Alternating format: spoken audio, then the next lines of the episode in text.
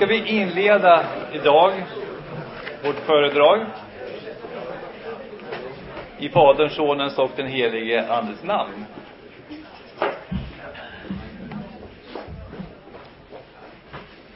Och vi ska inleda med att eh, läsa en bibeltext ifrån Petrus första brev, det femte kapitlet och från den åttonde versen. Var nyktra och vaksamma. Er motståndare djävulen går omkring som ett rytande lejon och söker efter vem han skall sluka. Gör motstånd mot honom, orubbliga i tron. Och tänk på att era bröder här i världen utstår samma lidanden. All nåds Gud, som har kallat er till sin eviga härlighet i Kristus, han skall upprätta, stödja, styrka och befästa er sedan ni en kort tid har lidit. Hans är makten i evighet. Amen. Jag tillfrågades om jag kunde tala över ämnet ondskans raseri mot Guds ordning. Och här särskilt ta hänsyn till moderna angrepp mot Guds ordningar som man förväntas hålla med om i vårt samhälle. Till exempel homosexuellas rätt, HBTQ, kvinnans rätt till abort, skilsmässa och så vidare. Ja, ni förstår att när man tar ut ordet ondskans angrepp så kan man ju tala om så oändligt många saker. Ondskan är ju så oändligt mycket. Eh, så därför har ämnet begränsats till ämne, till särskilda områden då, eh, moderna angrepp mot eh, Guds ordning. När man talar om ondskans angrepp mot Guds ordning så är det viktigt att definiera vad ordet ondska betyder. Ordet ondska är en beskrivning av någonting som inte gynnar det goda.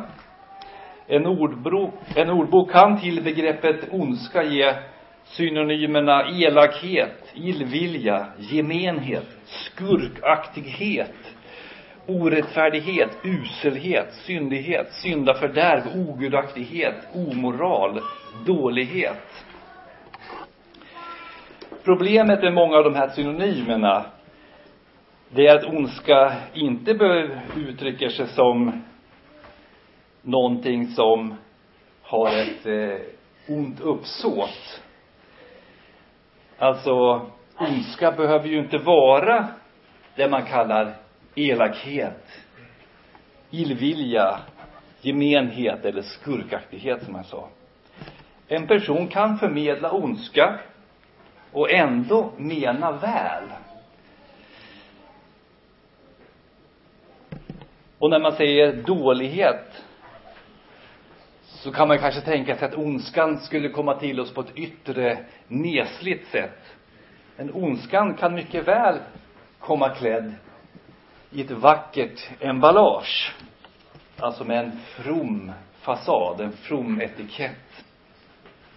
Människor idag tänker sig ofta att ondska eller det onda, det är någonting som känns ont. Och att det goda, det är någonting som känns gott. Men så behöver det inte alls vara. Begreppet ondska har inte med våra subjektiva känslor att göra. Känslor kan ju eh, triggas av positiva associationer och olika stimuli som får våra hjärnor att liksom att det blir mer dopamin så att man blir glad och upprymd. Men det har ju inte med godhet eller ondska att göra. Goda känslor. En in, inbrottstjuv, han kan ju må gott av ett, efter ett lyckat inbrott. Men det gör ju inte handlingen god, eller hur? Och en spruta med droger kan på samma sätt ge lyckokänslor. Men det gör inte att drogmissbruket är någonting gott. Och på samma sätt så kan det göra ont i kroppen. Till exempel att donera en njure till en, till en släkting. Det gör ont. Det är smärtsamt. Det gör ju inte att handlingen är, är ond, eller hur? Det är ju någonting, det är ju en väldigt god handling. Eh, godhet och ondska har alltså inte med vad som känns gott eller ont. Inte ens samvetet är alltid en bra mätare. Om man i skolan eller av massmedia har programmerats att tro att, att sex till exempel före äktenskapet är okej, okay, då kanske det inte gör lika ont i samvetet med föräktenskaplig sex som för den som vuxit upp med katekesundervisningen om att vi ska frukta och älska Gud så att vi lever kyskt och anständigt i ord och gärningar och att man och hustru älskar och hedrar varandra, förklaringen till det sjätte budet. Vi behöver alltså definiera vad vi menar med ondska i det här sammanhanget. Och med ondska menar vi det som inte bygger upp människan utan bryter ner henne. Det som inte skyddar henne utan skadar henne. Och det som är i strid med Guds ord och vilja. Det som vi definierar som moraliskt ont eller gott är alltså det som vi vet strider mot Guds bud och lag. Det dubbla kärleksbudet. Brotten mot Guds bud och upphävandet av Guds ordningar har kommit i olika gestalter i olika tider. Ibland är angreppen tydliga och uppenbara och ibland kommer det till oss, som vi sa tidigare, i en tilltalande förpackning eller med övertygande intellektuella och moraliska argument.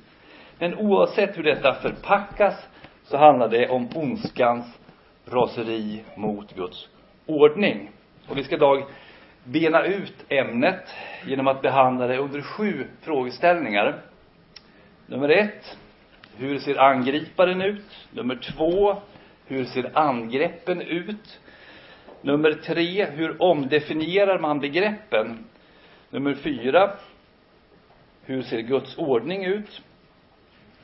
Nummer fem, hur besvarar man angriparen? Nummer sex, hur besvarar man angreppen? Nummer sju, hur får man styrka mot angreppen? Den första punkten, hur ser angriparen ut? Vi är alla födda i en syndig värld och vi har alla syndat mot vår skapare. Och bakom världens ondska står Satan och hans änglar och människans egen syndfullhet. Och på korset sonade Kristus för våra synder och tog udden av Satans makt. Guds barn, det är de som har förenats med Gud genom tron på Kristus, de som är födda på nytt genom dopet och ordet och lever nära Kristus i evangelium, i ord och sakrament. Och denna nya ljusa verklighet har angripits under hela historien av Guds barns fiender. Luther säger i förklaringen och Herrens bön, Herrens sjätte bön, eh, alltså Herrens bön, den sjätte bönen. Och inled oss icke i frestelsen. Gud frestar ingen, men vi ber ändå i denna bön att han skall beskydda och bevara oss, att djävulen, världen och vårt eget kött inte bedrar oss och låter oss bort från den rätta tron till en falsk tro, förtvivlan eller andra svåra synder. Men om vi drabbas av sådana frestelser är det vår bön att vi inte ska falla utan till sist övervinna och behålla segern. När vi talar om ondskans raseri är det viktigt att vi förstår att ondskan är inte en, liksom en abstrakt massa utan det är ju alltid förknippat med personer. Det är också personer det handlar om när Luther i katekesförklaringen som vi läste nämner den kristnes tre huvudfiender. Djävulen, världen och vårt eget kött.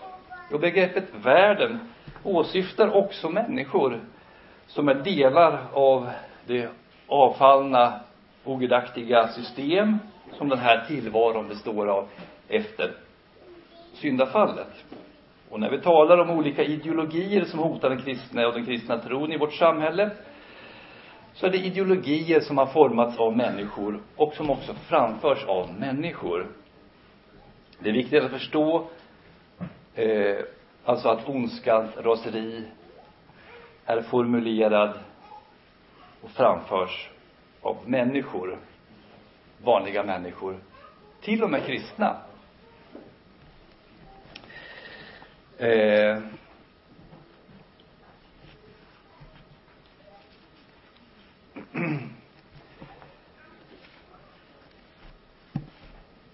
Men det felaktiga när man pratar om ondskans raseri, det är när man börjar prata om, som jag nämnde, var inne på här, vilket uppsåt eller vilket motiv en människa har.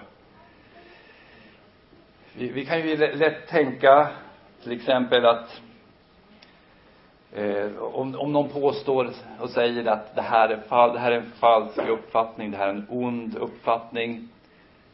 Att man då svarar att, men hur kan du säga så? Den här människan är ju världens finaste människa, en väldigt god kristen.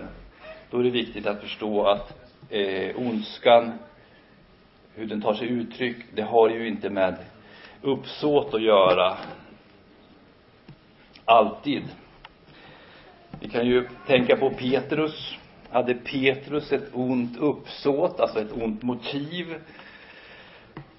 Eh, Kristus hade ju berättat för honom att han skulle lida och dö i Jerusalem och Petrus hade svarat honom Gud är nådig mot dig, Herre. Detta ska aldrig hända dig. Matteus 16 och 22. Och ändå säger Kristus till Petrus, gå bort ifrån mig, Satan, säger han till Petrus. Och då kanske vi undrar, var, var Petrus eh, medvetet moraliskt ond i den här stunden? Nej, men hans tankar stämde inte överens med Guds tankar.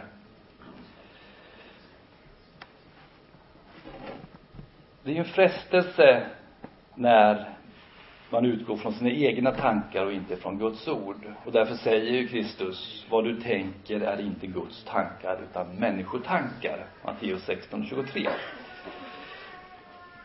Vi ska alltså inte se på ondskans raseri och angrepp genom att se på budbäraren, utan vi ska se på hans budskap. Vad är det han säger för någonting? Därför behöver vi vara vaksamma och inte förföras av det yttre skenet, omoral som angriper eh, kristna som eh, öppen lösaktighet eller vet man pratar om förr, fula gubbar och, och sådär. Sådana angrepp, öppen omoral, är ju väldigt lätta att avslöja. Det är väldigt lätt att se att, ja men det här är synd, det här är fel, det här är ont. Men omoral kommer ju idag till oss genom så många andra kanaler. Det kan vara skolläraren till exempel i skolan, som man har starkt förtroende för, som berättar om geografi och naturkunskap, som, som plötsligt säger att homosexualitet är någonting högst naturligt och någonting som man ska bejaka om man har den läggningen. Och många har ju förtroende för våra tidningar och tv-program och nyhetsuppläsaren som ger oss information om vad som händer i världen och så plötsligt så säger nyhetsuppläsaren eller journalisten att aborter är ju en självklar rättighet till exempel. Om man nu skulle gå ett steg vidare till kyrkor så vet vi ju att Svenska kyrkan öppnade för homosexualitet väldigt tidigt. Jag tror redan på 70-talet så var det inte så uh, ifrågasatt. Alltså Men eh, just den här eh, förbindelsen eh, som ifrågasätts, äktenskapet mellan man och kvinna. Det har ju även eh, underminerats i frikyrkliga sammanhang. Pingstvännen och teologen Peter Halldorf skriver i den kristna rikstidningen Dagen den 18 mars 2015 för många unga frikyrkliga som vuxit upp i ett samhälle där homosexuell kärlek inte är tabu ter sig förbudet obegripligt. Allt fler församlingar, i synnerhet i storstäderna, söker också modifiera sin hållning i frågan. Det är en trend som lär fortsätta. Slut på citat. Om man då har vant sig att tro på personer som verkar trovärdiga, inte på grund av vad de säger, så är det förstås en frestelse när ett falskt budskap förs fram av en journalist, av en lärare, ja, till och med av en predikant, en föreläsare.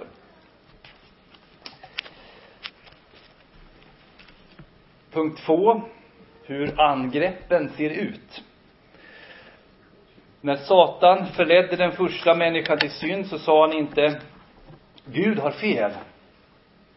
Ät av trädet med kunskapens frukt på gott och ont. Han sa Har Gud verkligen sagt ni får inte äta av alla träd i lustgården? Alltså han ifrågasätter inte Gud som person, säger att Gud är någon ond. Han ifrågasätter inte ens Guds godhet. Utan han undrar om de har, om det som han har, Gud har sagt verkligen kan, om de har uppfattat det rätt, om det kan stämma. Och när Satan frestar Jesus i öknen så ifrågasätter inte Satan Jesus som Guds son. Utan han säger om du är Guds son så befall de här stenarna att bli bröd. Och han hänvisar Jesus också till ett kroppsligt behov, nämligen att Jesus var ju hungrig efter 40 dagars fasta. Och den onde använder till och med bibelord. Om du är Guds son så kasta dig ner. Det står ju skrivet, han ska ge sina änglar befallning om dig och de ska bära dig på händerna så att du inte stöter din fot mot någon.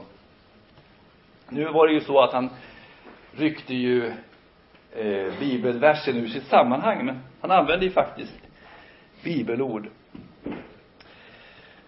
Och när David blev frestad av Satan att räkna folket, så göra en folkräkning i första krönikboken 21 och 1, så är det ju inte en hänvisning till någonting nytt, en ny handling, att man ska göra någonting helt annorlunda. Utan han ber honom faktiskt att göra någonting som man hade gjort förut, till exempel i fjärde Mosebok.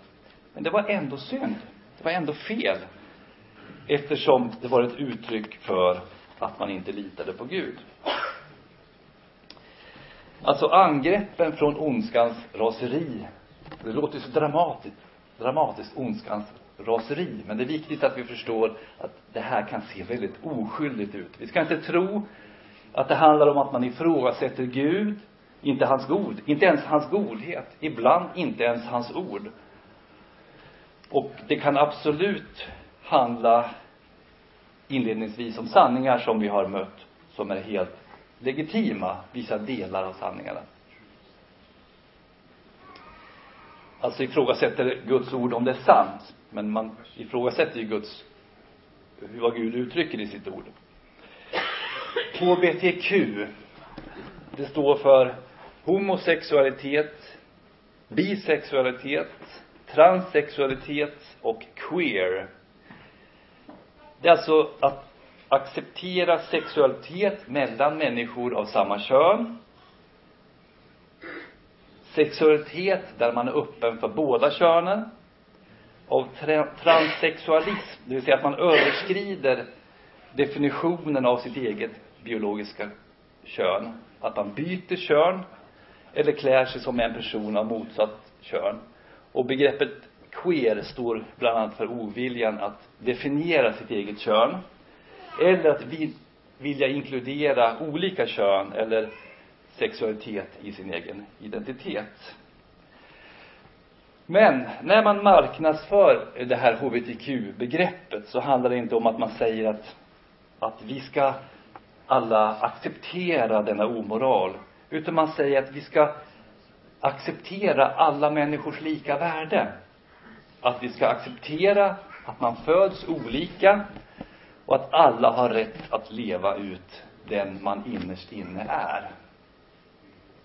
Och skulle man bara se den meningen så låter det ju ganska bra, eller hur? Vi kommer tillbaks till det. Genom de olika feministiska lobbyorganisationerna så anmodas vi att acceptera feminismen som lika självklar som till, till exempel detta att acceptera att alla ska anses som fullvärdiga svenska medborgare oavsett varifrån man kommer eller född. Man säger att feminismen är samma sak som att acceptera eh, alla människors lika värde. Det, det är samma problematik, så att säga. Vi kommer att komma tillbaks till det. Sverige har en av världens mest liberala abortlagstiftningar. En kvinna har rätt till abort till den artonde veckan. Och efter prövning så kan man beviljas abort till vecka 22. I Sverige utförs över 30 000 aborter varje år. Och i världen räknar man med att ungefär 50 miljoner aborter utförs. Det är fem Sverige varje år.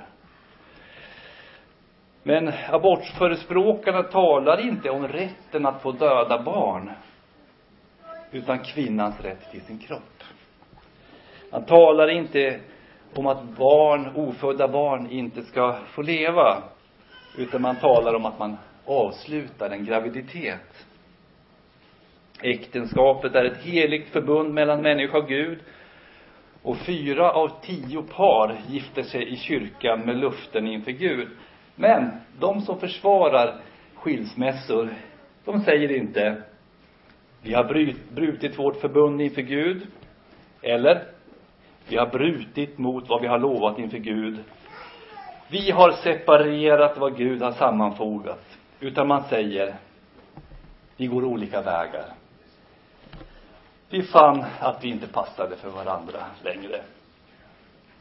För det tredje, punkt tre, hur man omdefinierar begreppen. Det moderna samhället omdefinierar alltså begreppen precis som Satan gjort i alla tider. När ormen i Edens lustgård fick Evas blickar bort från förbudet att äta av kunskapens träd på gott och ont, så ser hon plötsligt helt andra saker. Kvinnan såg att trädet var gott att äta av och en fröjd för ögat. Trädet var lockande eftersom man fick förstånd av det och hon tog av frukten och åt. Första Mosebok 3 och 6.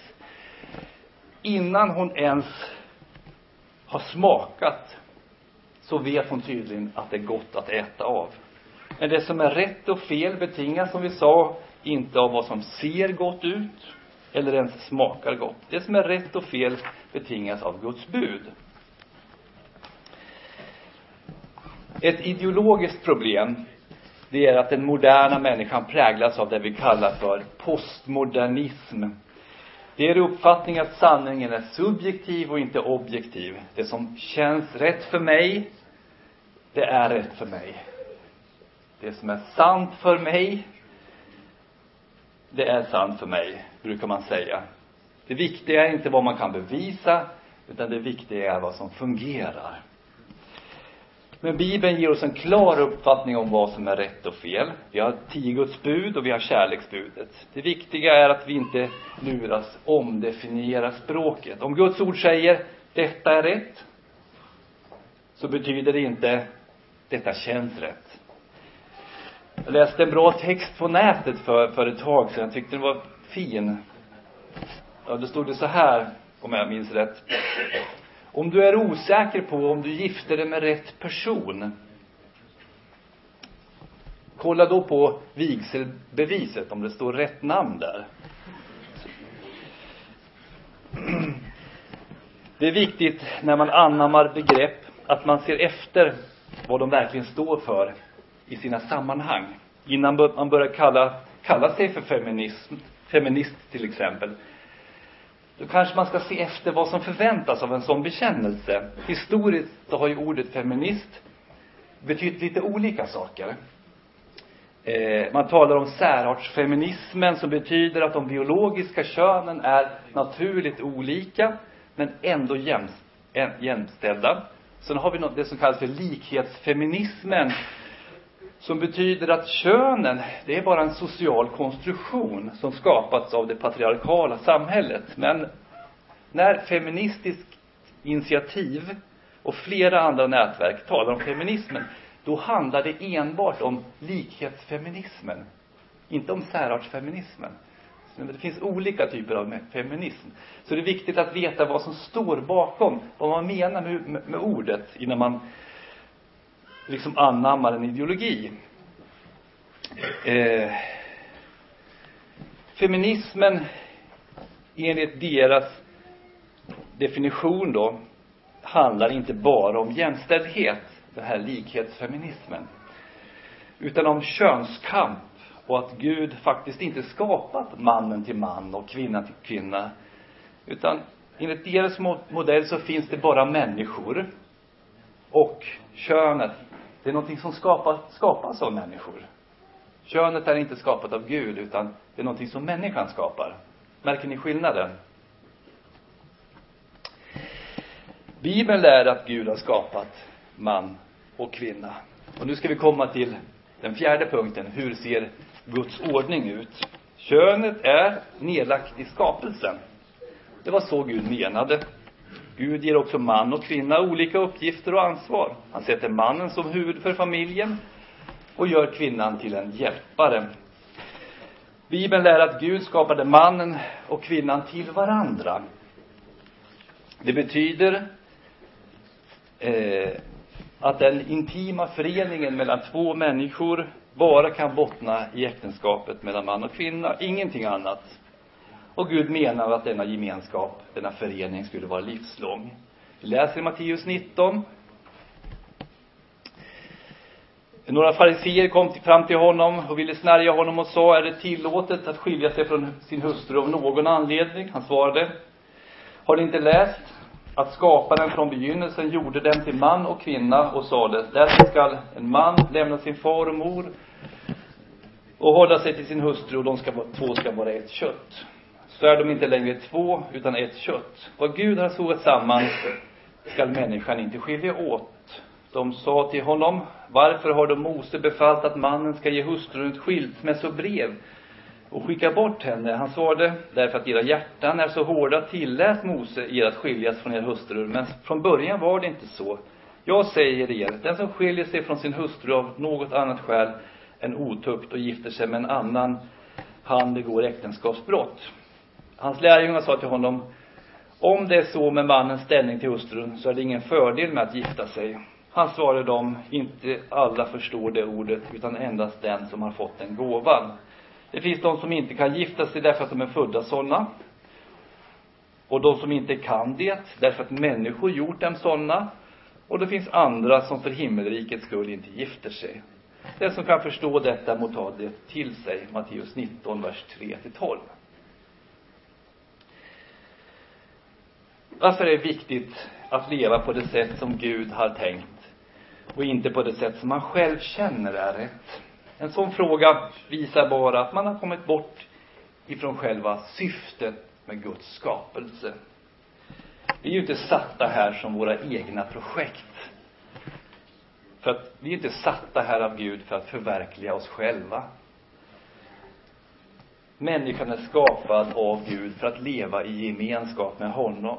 Och meningen med våra liv är ju att förhärliga Gud och betjäna våra medmänniskor.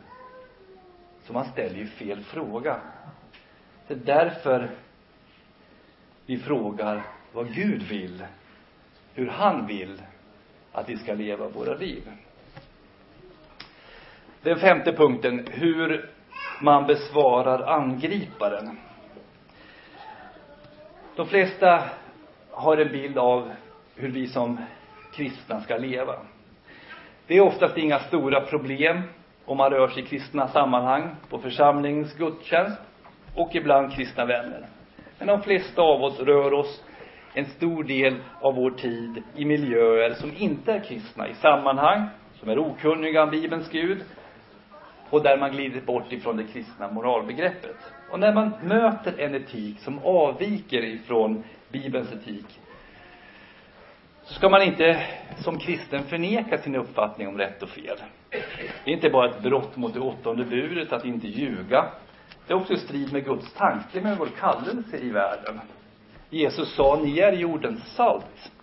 Men om saltet förlorar sin sälta, hur ska man då kunna göra det salt igen? Det duger bara till att kastas ut och trampas ner av människor. Ni är världens ljus. Inte kan en stad döljas som ligger på ett berg. Inte heller tänder man ett ljus och sätter det under skeppan, utan man sätter det på ljushållaren så att det lyser för alla i huset. Matteus 5, vers 13 till 15. Det betyder inte att man måste yttra sig i vartenda sammanhang man kommer. Ibland så kan det vara bättre att visa att man inte håller med genom att tiga. Ordspråksbokens författare skriver, den som har vett att spara sina ord, eh, den som har, den som har vett spar sina ord. En förståndig man håller huvudet kallt. Ordspråksboken 17 och 27. Om man yttrar sig till exempel om homosexualitet, så fort ämnet kommer upp, men oftare inte talar om att Jesus kommer till världen för att frälsa syndare, ja men hur kommer det uppfattas? Det kommer ju uppfattas som, som om den vi talar med, med, av den vi talar med, som om kristendomen vore en sorts morallära. Om det, som om kristendomen bara handlade om ett sätt att leva, mer än budskapet om Guds nåd i Kristus. Eller hur? Det är förstås väldigt många områden inom moralen som gör kristna upprörda och kanske till och med arga.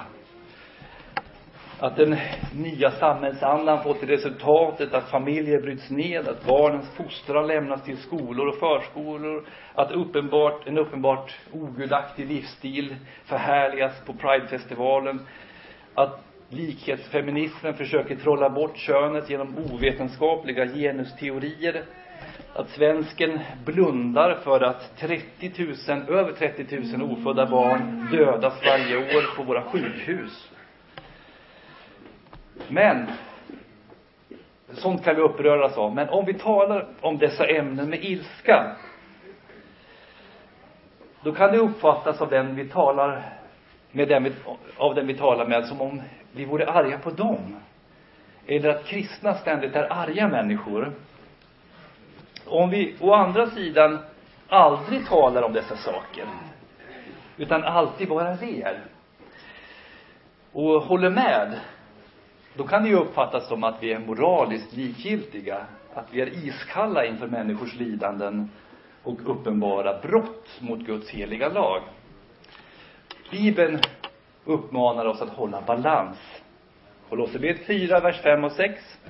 Uppträd förståndigt mot dem som står utanför och ta vara på varje tillfälle. Ert tal skall alltid vara vänligt, kryddat med salt, så att ni vet hur ni bör svara var och en. Slut på citat. Salt, det vill säga det bränner till på rätt ställe, men samtidigt vänligt. Det finns alltid en risk, och nu kommer jag till den sjätte punkten, hur man besvarar angreppen. Det finns alltid en risk att man svarar ett angrepp mot den kristna tron utifrån hur frågeställaren har tänkt sig kristendomen, eller bemöter ett argument felaktigt. Alltså, bemöter ett argument utifrån hur frågeställaren felaktigt uppfattat kristendomen. Istället för att koncentrera sig på att reda ut begreppen. Och förklara hur den här personen har missuppfattat saken. När vi besvarar ett angrepp så ska vi göra två saker. Vi ska dels fundera på hur den andra resonerar. Och vi ska ge honom rätt i det som han har rätt. Och vi ska visa på de verkliga skälen. Men ska en kristen verkligen hålla på och diskutera och argumentera? Är det inte rent av syndigt? Ja, det kan vara syndigt att eh, debattera på ett kötsligt sätt. Men skriften säger, Herren Kristus ska ni hålla helig i era hjärtan. Var alltid beredda att svara var och en som begär att ni förklarar det hopp ni äger. Men låt det ske ödmjukt med respekt och rent samvete. Så att de som talar illa om er goda livsföring i Kristus får skämmas för sitt förtal. Låt oss nu ta några exempel på hur ett angrepp kan se ut och hur man besvarar angreppen. Och nu kommer jag under eh, några punkter, fyra punkter, kommer jag då anföra eh, fyra olika eh, argumentationer för en viss sak. Och då är det viktigt att tänka på att det här är ju inte mina åsikter. Utan det här är en gestaltning av hur människor kan resonera. A. Det är rätt att utföra abort. Därför att fostret ännu inte utvecklat något förstånd och självmedvetande och är därför ingen människa. Därför att ett barn som inte är önskat kommer i alla fall inte få ett värdigt liv. Och det är rätt att utföra abort för att en kvinna har rätt till sin egen kropp. Ingen ska bestämma vad hon ska göra med sin egen kropp. Slut på citat. Ett, fel, ett felaktigt sätt att svara på det här angreppet på livets okränkbarhet det är att utan att bemöta vad han eller hon sagt bara svara jag tror inte att man ska döda någon människa. Eller Bibeln säger du ska inte dräpa. Varför är det fel sätt att svara? Ja, anledningen är att abortförespråkaren också kanske anser att det är fel att döda en människa. Men han eller hon har nyss sagt att fostret inte är en människa. Och därför kommer han eller hon inte att lyssna på vad du säger. Så hur ska man svara då? Ja, i en diskussion så kan det alltid vara bra, som vi sa, en poäng med att innan man för, fram kritiken och besvarar och ger skäl så ska man ge motparten någon typ av erkännande. Om det finns någonting i det han eller hon säger som stämmer. Vi kan till exempel svara så här. Ja, kvinnan har rätt till sin egen kropp. Andra ska inte bestämma vad hon ska göra med sin kropp. Du har rätt. Så är, det tror vi verkligen. Men det ofödda barnet har ju sin egen kropp med ett eget nervsystem på en egen uppsättning av egna anlag. Du har rätt att ta bort din blindtarm om den är infekterad, om du vill. Men det ofödda barnet, det är inte ett organ i din kropp. Det är en egen individ. Varför kallar du det foster och inte ett barn?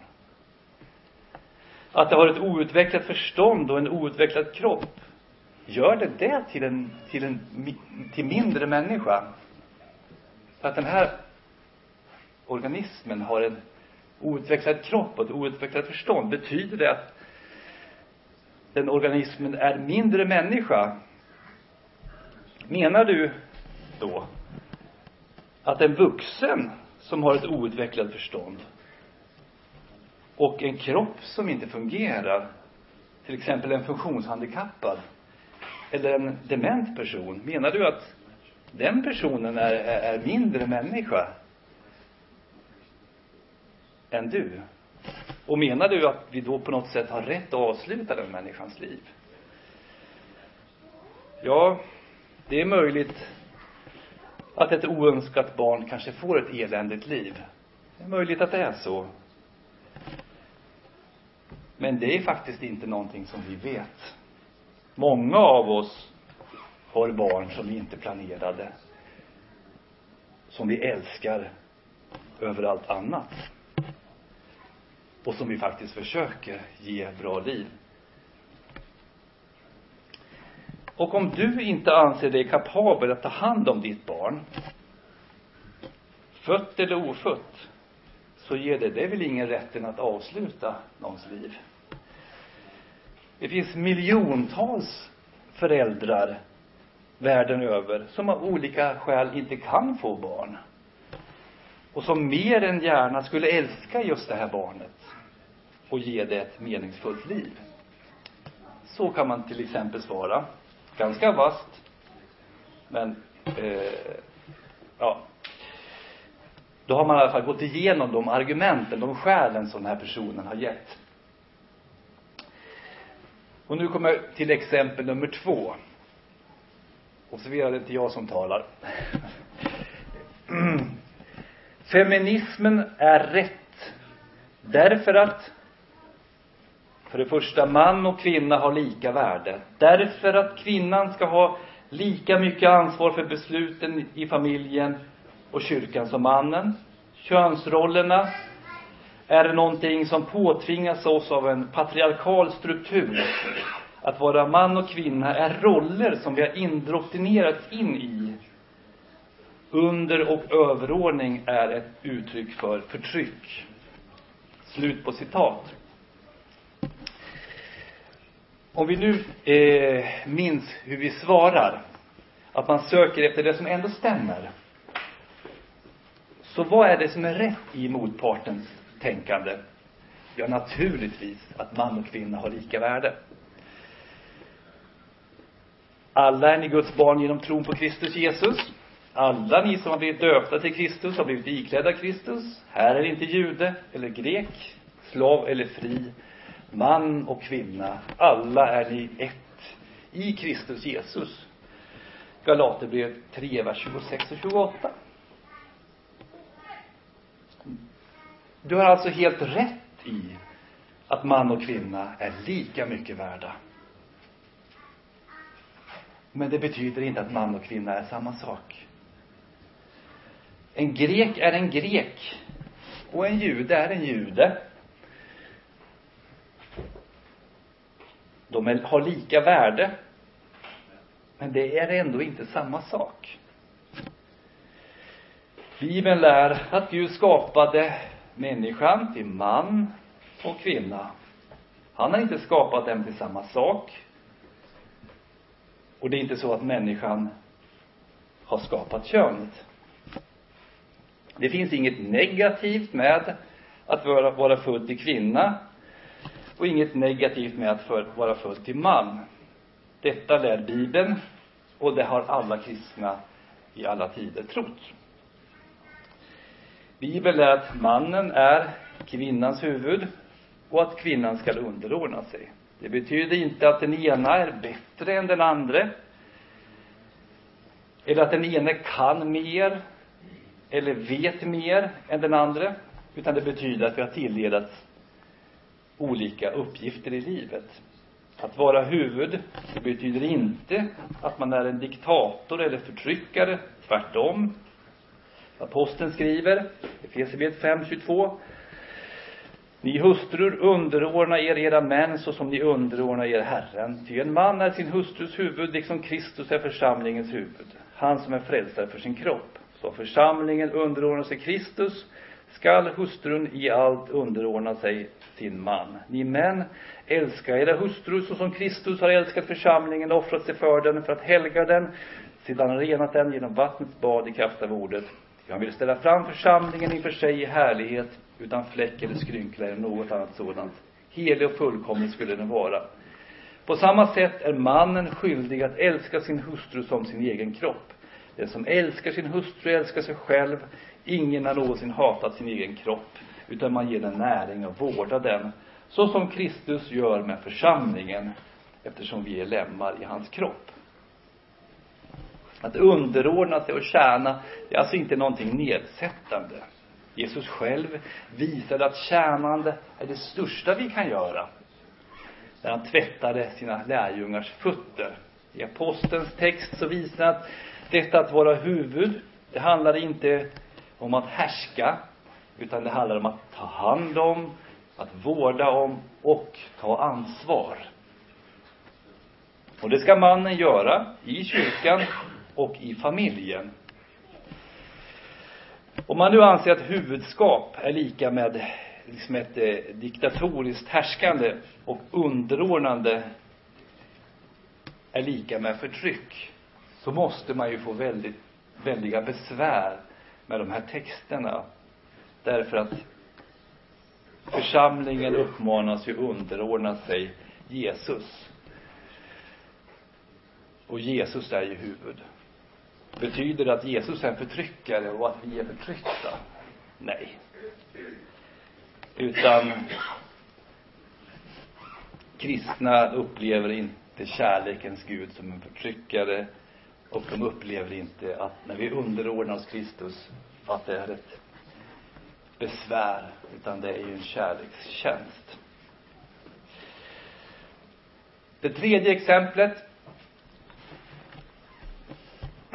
kristna måste erkänna hela hbtq-rörelsen eftersom vi måste acceptera att människor är olika och föds olika. Alla måste ha rätt att få leva ut sin sexualitet, vare sig det sker i hetero, homo eller bisexuella relationer. Könsnormen är något som är kulturellt betingat och som påtvingas oss genom uppfostran. Människor måste ha rätt att få välja sitt eget kön. Det viktiga är att man älskar varandra, inte vem eller vad man älskar.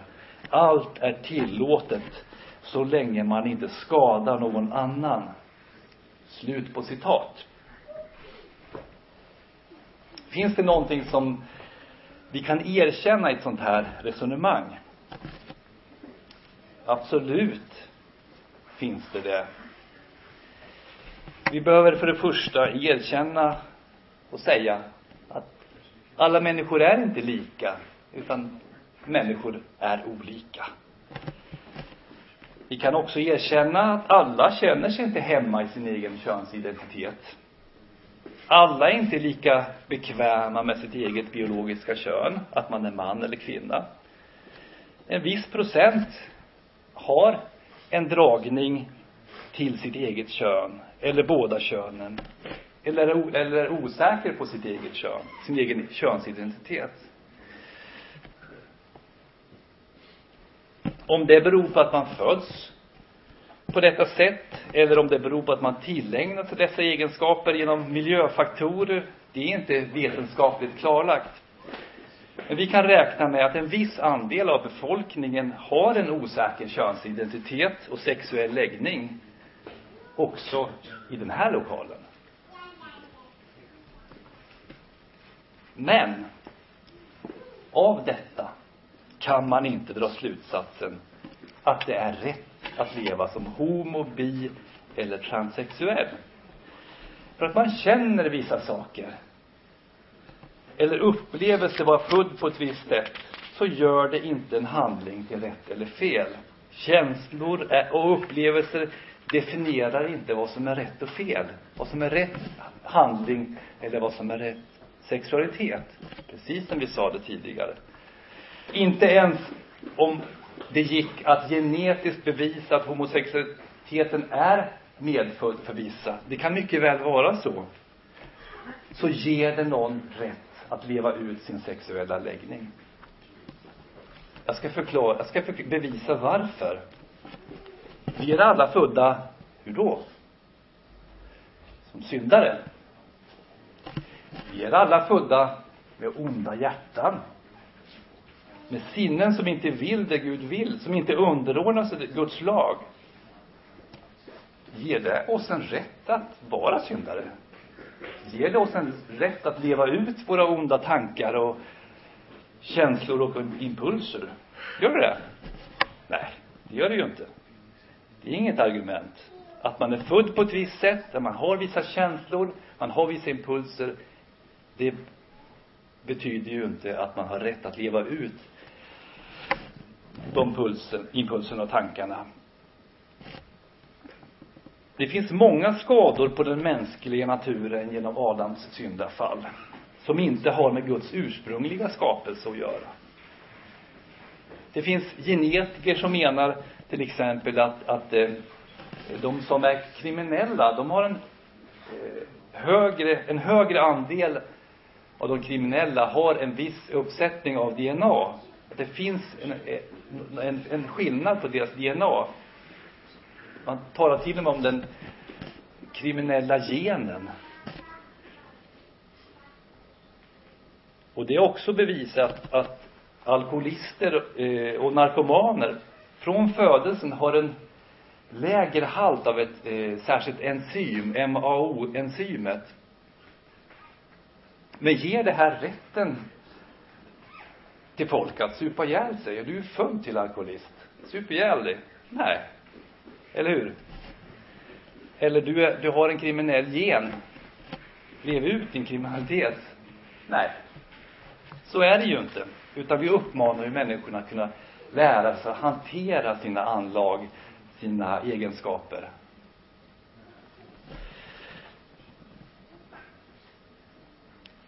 Vi ska acceptera att människor är olika.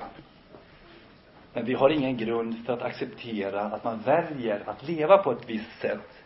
Att man försvarar sin livsstil med att jag är född sån, eller jag är sån. Det räcker inte med att säga Gud har skapat mig så här. För Gud skapade människan fullkomligt och rättfärdig till att leva i ett livslångt äktenskap mellan man och kvinna eller att leva ett singelliv. Att det inte blev så, alltid, det beror inte på Guds vilja, utan det beror på att människan fördärvade Guds ursprungliga plan i skapelsen, i syndafallet. Argumentet att kärleken är det viktiga, inte objektet för kärleken, det är ett lurigt argument.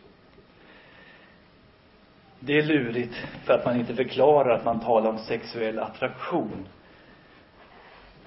och bara byter ut det mot kärlek. Kärleken är det viktiga. Men vad man egentligen menar är att sexuell attraktion är det viktiga. Men kärlek och sexuell attraktion är inte riktigt samma sak. Eller hur?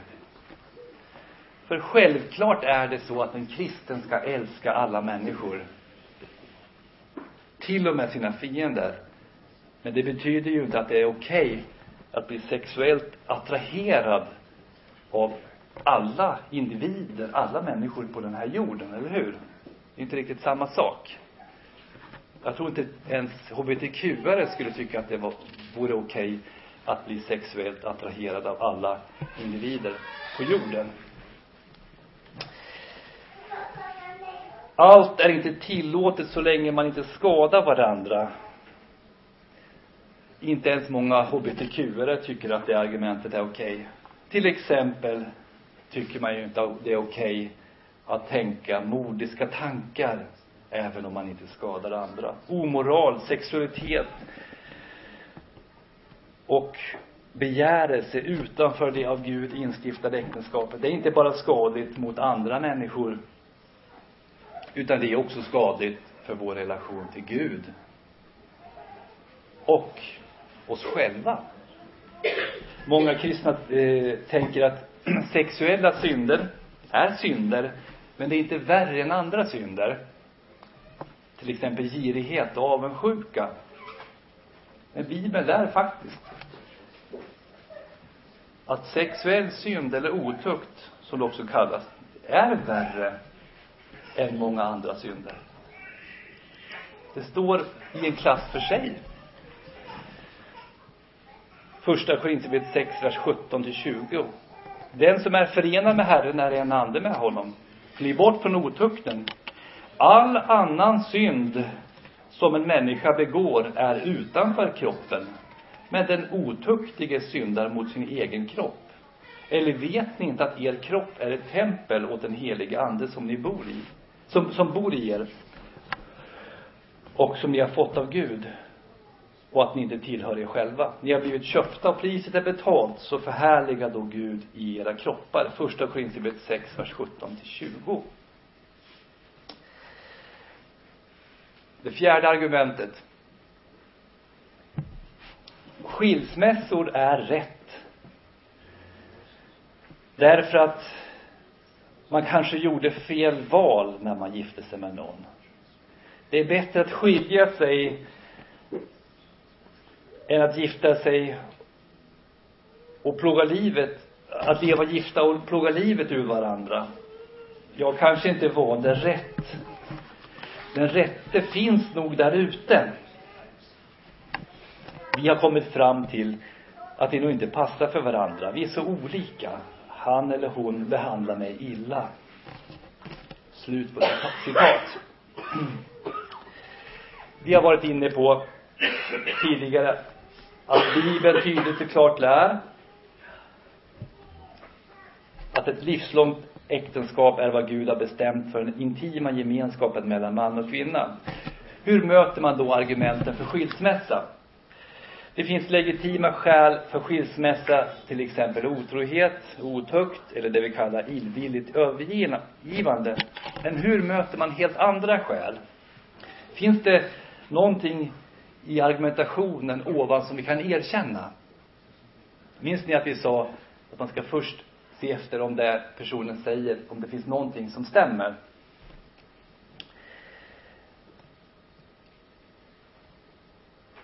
Vi måste för det första erkänna att det finns äktenskap där man mår dåligt.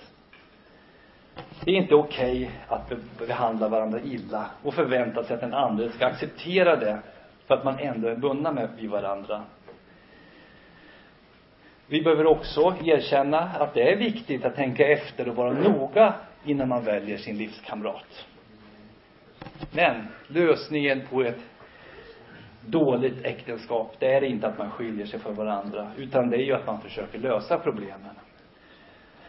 Om det bara fanns problemfria äktenskap i de församlingar som Paulus skrev till, då hade han inte behövt påminna dem. Ni hustrur underordna er era män som det bör vara i Herren. Ni män, älska era hustrur och var inte hårda mot dem. Kolosserbrevet 3, vers 18 till 19. Uppenbarligen fanns det kvinnor som inte underordnade sig sina män och män som var alltför hårda mot sina hustrur. Han skriver också, men vad er angår ska var och en älska sin hustru som sig själv och hustrun ska visa sin man vördnad. Och Petrus han skriver, ni män skall leva förståndigt tillsammans med era hustrur som är det svagare kärlet. Visa dem aktning som medarvingar till livets nåd så att era böner inte blir hindrade. Bibeln lär att man och kvinna förenas till en enhet, till en kropp genom äktenskapet. Det är Gud som gör det, oavsett vem man gifter sig med. Vad Gud har fogat samman skall människan inte skilja åt, Markus 10, vers 9. Äktenskapet är heligt och instiftat av Gud och inte bara en mänsklig överenskommelse. Hebreerbrevet 13 och 4. Äktenskapet ska hållas ära bland alla, hållas i ära bland alla och den äkta sängen bevaras obefläckad. Till otuktiga och äktenskapsbrytare skall Gud döma. Hebreerbrevet 13 och 4. Har man alltså gift sig så är meningen att man ska leva tillsammans hela livet. Oavsett om man tycker senare att man borde tänkt efter. Eller får tanken att det är svårt att leva tillsammans med den här personen. Så är det Guds vilja att man ska leva tillsammans. Gud säger genom profeten Malaki. Ni översköljer Herrens altare med tårar, gråt och klagan eftersom han inte längre vill se till offergåvan eller ta emot något från er hand med glädje. Och ni frågar varför? Jo, Herren har varit vittne mellan dig och din ungdoms hustru. Du har handlat trolöst mot henne fast hon är, hon är din maka, din hustru som du har ingått i förbund med. Har inte han gjort dem till ett? Det som är kvar av ande tillhör honom. Och varför ett? Han söker avkomma som hör Gud till. Så tag då vård om er ande och handla inte trolöst mot er ungdoms hustru. Jag hatar skilsmässa, säger Herren, Israels Gud. Och att man höljer sig i våld som en klädnad, säger Herren Sebot. Så tag vård om er ande och handla inte trolöst. Malaki 2, vers 13 till 16. Om ett äktenskap blir dåligt så löser man inte problemen genom att lämna till make eller maka. Man bör söka hjälp genom själavård och sin församlingspastor innan äktenskapet går sönder. Det är inte heller säkert att problemen blir mindre i ett nytt förhållande. Det finns ju inga felfria relationer. Och ofta uppenbarar sig avigsidorna i ett äktenskap efter flera år. De första åren så är det ganska bra. Det kan, de kan uppenbaras efter 10, 15, 20 år. Sånt kan man aldrig veta på förhand. Därför handlar själavård och äktenskapsrådgivning om att försöka komma till rätta med problemen. Man ska söka hjälp i tid, inte när det är för sent. Om du tycker att pastorn har mycket att göra och väntar med att ta kontakt för att prata om problem om du vill hjälpa pastorn för att han har lite tid, kom då när problemen är små. För när problemen har blivit stora, då tar det mycket mer tid, mycket mer energi, mycket mer arbete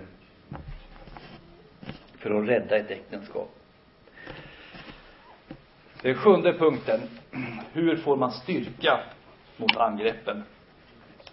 Vi har talat om ondskans raseri mot Guds ordning, särskilt med avseende på, på problem i vårt moderna samhälle. Vi har sett att angreppen ofta inte är öppna och uppenbart elaka eller illvilliga, utan subtila, förfinade och intellektuella. Det kan vara arbetsamt att alltid behöva försvara sin kristna tro och etik. Men styrkan, både när vi själva faller och när vi frestas till att falla, är alltid evangeliet, Guds sons blod.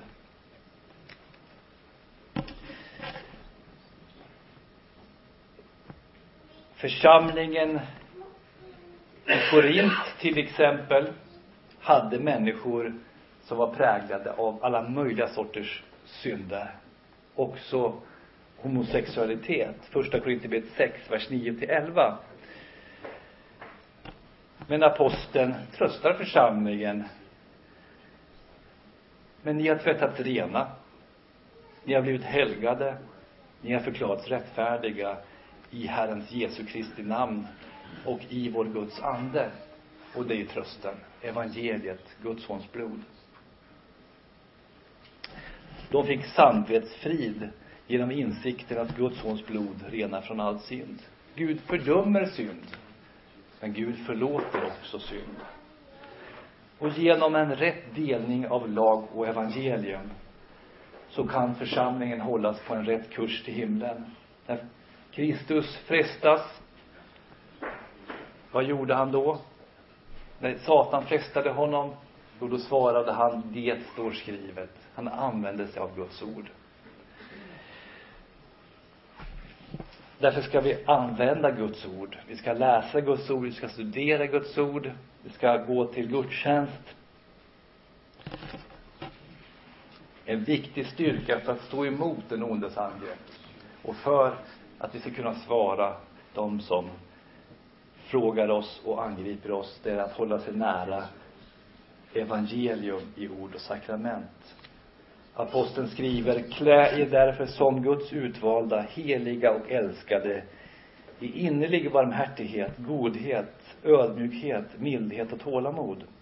Ha fördrag med varandra och förlåt varandra om någon har något att förebrå en annan. Så som Herren har förlåtit er skall ni förlåta varandra. Över allt detta skall ni klä er i kärleken som binder samman till en fullkomlig enhet.